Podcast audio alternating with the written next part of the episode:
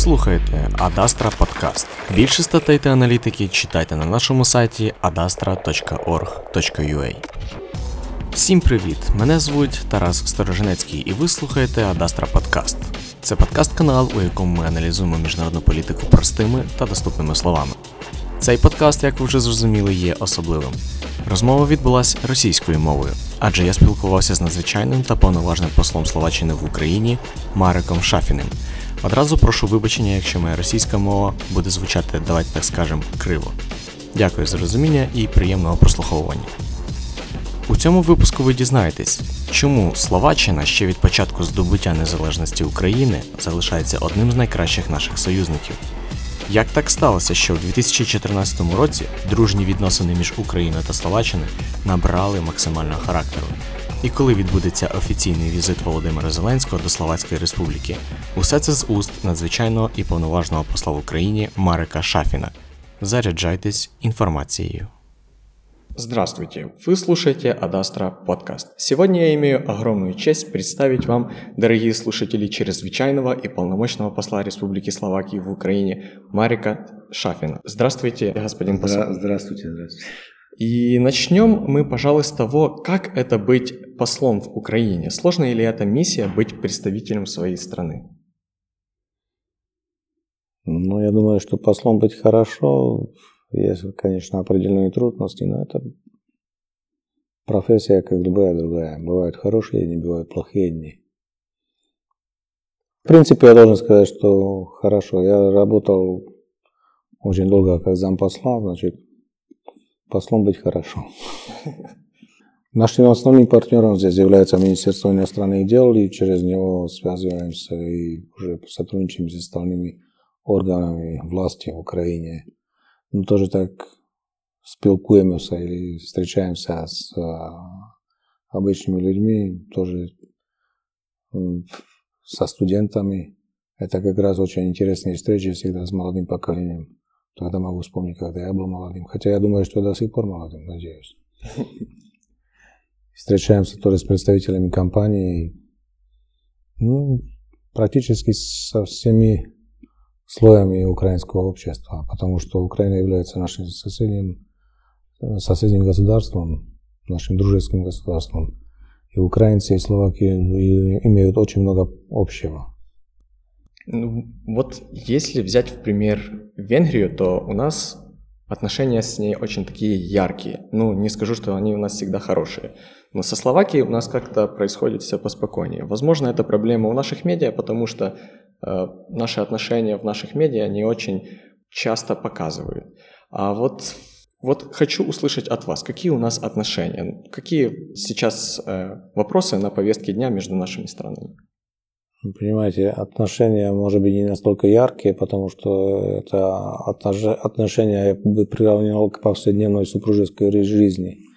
Значит, решаем повседневные вопросы, которые возникают, проблемы, но решаем их на самом низком, на экспортном уровне и не выносим это на высокий уровень между, межгосударственных отношений. Может быть, потому они не так ярко, но они есть. Так как в каждой семье, в каждой супружеской паре есть разные проблемы, там зависит только от того, хотим, есть, существует желание их решать или не существует. А у нас, у украинцев, у нас существует желание их, оно до сих пор прис- присутствует, их решать. Значит, может быть, потому они не красуются так в прессе, потому что решаются в рабочем порядке. То есть можно говорить, что у нас очень такие дружественные отношения, ну, не то чтобы союзники, дружественные отношения я имею в виду, потому Не, ну, что... дружественные отношения у нас действительно от слова «друг», со всем, что к этому причастно. Да, потому что можно трактировать по-разному. Можно как друг, партнер и можно как союзник. Но Не, мы в разных областях и друзья, и партнеры, и союз, и все вместе. Значит, получается такая сборная солянка всех хороших качеств отношений как таковых.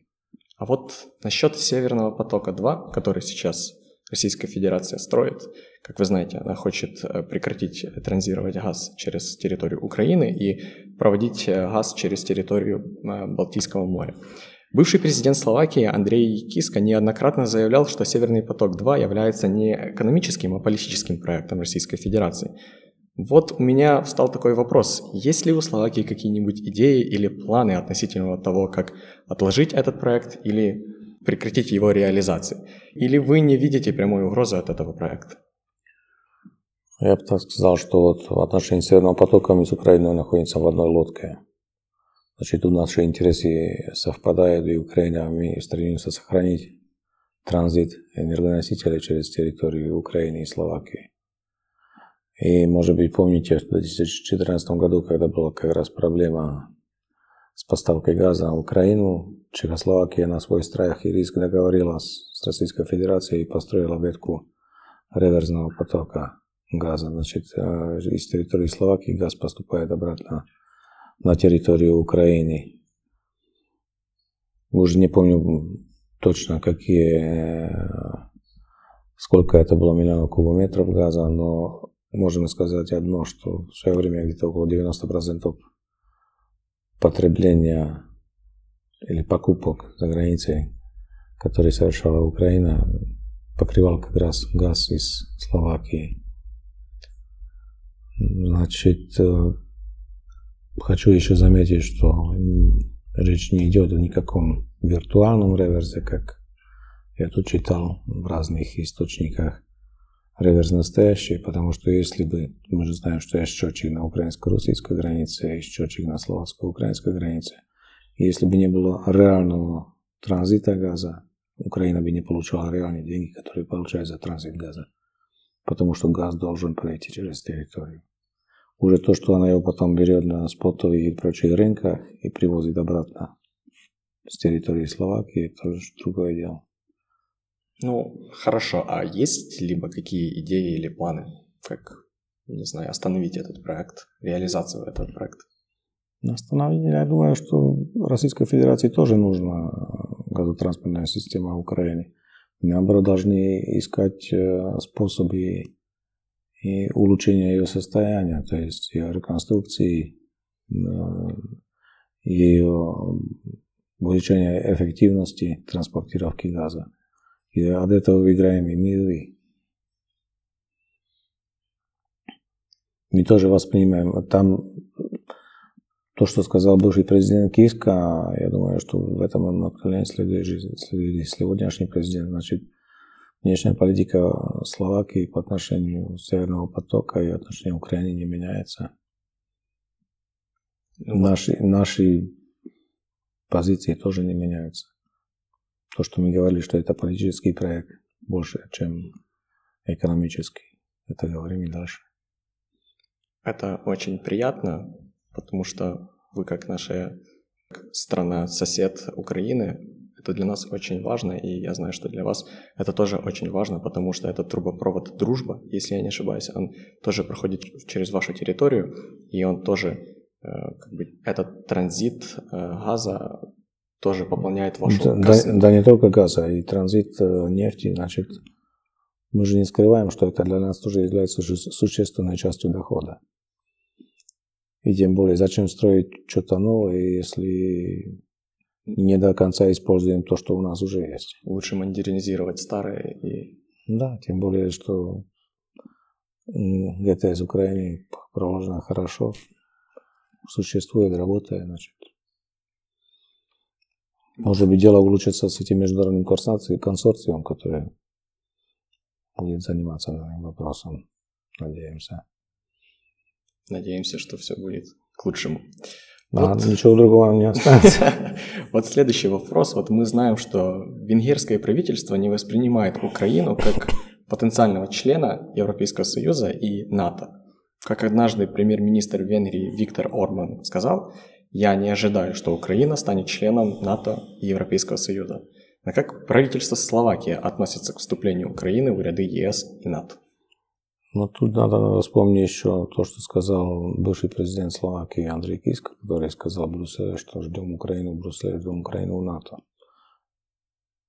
Один из немного президентов так сказал, значит, он как бы выразил наши, наши позиции да, это случится не сразу, над этим треба долго работать, но Украина же работает. А что касается украинско-венгерских отношений, там, может быть, это не по, не по адресу ко мне, но мы же всегда говорим нашим партнерам, что вот такие вопросы должны решаться в двухстороннем порядке и не выносить их на, мульти, на мультилатеральный уровень, на многосторонний уровень, то есть международные организации. Это все можно уладить двусторонними э, переговорами. Украинско-венгерскими, например. Или украинско-словацкими, если у нас возникнет. А, вот, насколько я знаю, вы вручили верительные грамоты Петру Порошенко в 2018 году. Месяц, к сожалению, я не помню. А сейчас у нас в Украине новый президент, которого политика немного от, отличается от предыдущего нашего президента. Как вы относитесь к нашему президенту? Ну, и да, я вручил, вручил грамоту в сентябре 2018 года. Ну, а как могу относиться к вашему президенту? Только хорошо, потому что наши президенты уже встретились. Сначала была делегация, понимаете, может быть, скажем такое нескромное что-то. Вот на инаугурации президента Зеленского а, трое словаков руководили тремя делегациями. Вице-премьер Раши руководил делегацией от словацкого правительства. А, госсекретарь Министерства иностранных и европейских дел Паризек руководил делегацией ОБСЕ, а Маро Шевчович руководил делегацией Евросоюза. Значит, двое из них были под моей ответственностью, Маро Шевчович был от Евросоюза. Значит, на инаугурации участвовали три словака как, как главы трех делегаций. Да, это показывает наши отношения такими. И как я по-другому могу относиться к вашему президенту, если 16 сентября просто э, президент Словакии госпожа Зузана, Зузана Чапутова, ее инаугурация прошла на неделю позже инаугурации господина Зеленского, президента Владимира Зеленского. Значит, наш президент уже приехал на, на, со знакомительной, за знакомительным визитом в Украину. И сейчас очередь э, президента Украины посетить Словакию. Ожидаем это в первой половине этого года. Есть. И может быть, если получится, если, так сказать, э, звезды помогут, так оба наши президента встретятся и сейчас в пятницу в Мюнхене на конференции о безопасности. Может быть, не знаю, если получится или. Увидим. Если наш президент Владимир Зеленский и президент Словацкой Республики Зузана Чепухова встретятся в будущем на высшем уровне, как бы визит э, нашего президента в вашу страну, как, по, по вашему мнению, о чем в основном пойдет речь? Так как всегда, в своем перечне вопросов, самых важных вопросов между нашими странами. Значит, до экономики, политики, политической поддержки, там со сменой президента ничего не меняется, как я сказал уже, в словацкой э, внешней политике. И могу сказать, что то есть сейчас выскажу свое личное такое впечатление, что президент э, Чапутова и президент Зеленский сработались во время ее визита здесь, что они даже мы уже должны были куда-то уходить, а они еще там в коридоре обменивались э, телефонами, то есть э, номерами своих мобильных телефонов. Значит, это тоже о чем-то говорит. Значит, отношения между ними хорошие, и это тоже облегчает подготовку визитов. Если знаете, что люди э, сработались. Ну что ж, я надеюсь, что наши страны продолжат честно сотрудничать, как это у нас с обретения независимости происходило. А я напомню нашим слушателям, что сегодня мы разговаривали с чрезвычайным и полномочным послом Советской Республики Мариком Шафином. Спасибо вам, господин посол.